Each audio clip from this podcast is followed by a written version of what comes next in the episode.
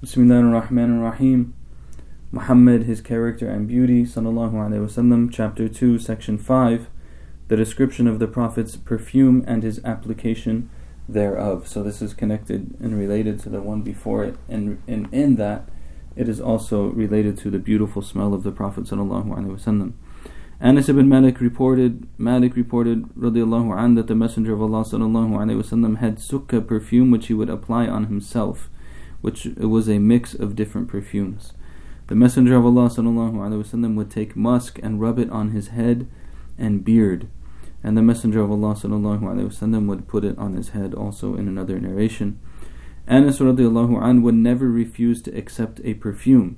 He said, radiallahu an, the Prophet وسلم, never refused perfume. So now you see the connection between the narration of Anas and his action that he talks about how the Prophet ﷺ would never refuse it, and then he himself would never refuse it. An.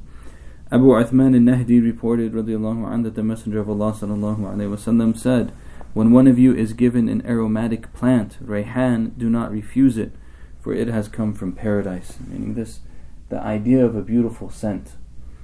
And the idea of smell itself is a very enigmatic and mysterious concept, right? Scent is a very interesting thing you can't really dis- it's it's very rare for someone to be able to describe accurately scent. That's why people who are able to to know and describe scent and distinguish between it are very highly paid. But it's something that is real and it's something that is tangible yet intangible. And so there's there's an element of the reflection of paradise in scent. Uh, and it's also narrated that's kind of famous, but it's argued. You know, there's famous that there's a narration that the Prophet ﷺ said, Three things from this world have become, have been made beloved to me women and beautiful scents, and the coolness of my eyes in prayer. And, um,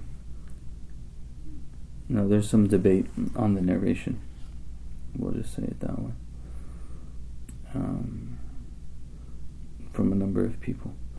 It's also said that the Prophet ﷺ, he loved fine scent and he disliked foul odors. So we we take from this the importance of smelling good, obviously, and um, and the importance also of avoiding bad odors, and uh, that this is something the the Prophet ﷺ paid serious attention to.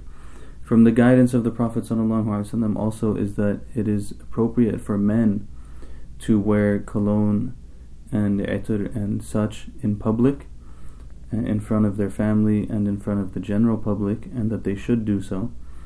And that for women, they should wear perfume at home and around their family members, but if they're going into public, they should not be uh, overly aromatic so to speak.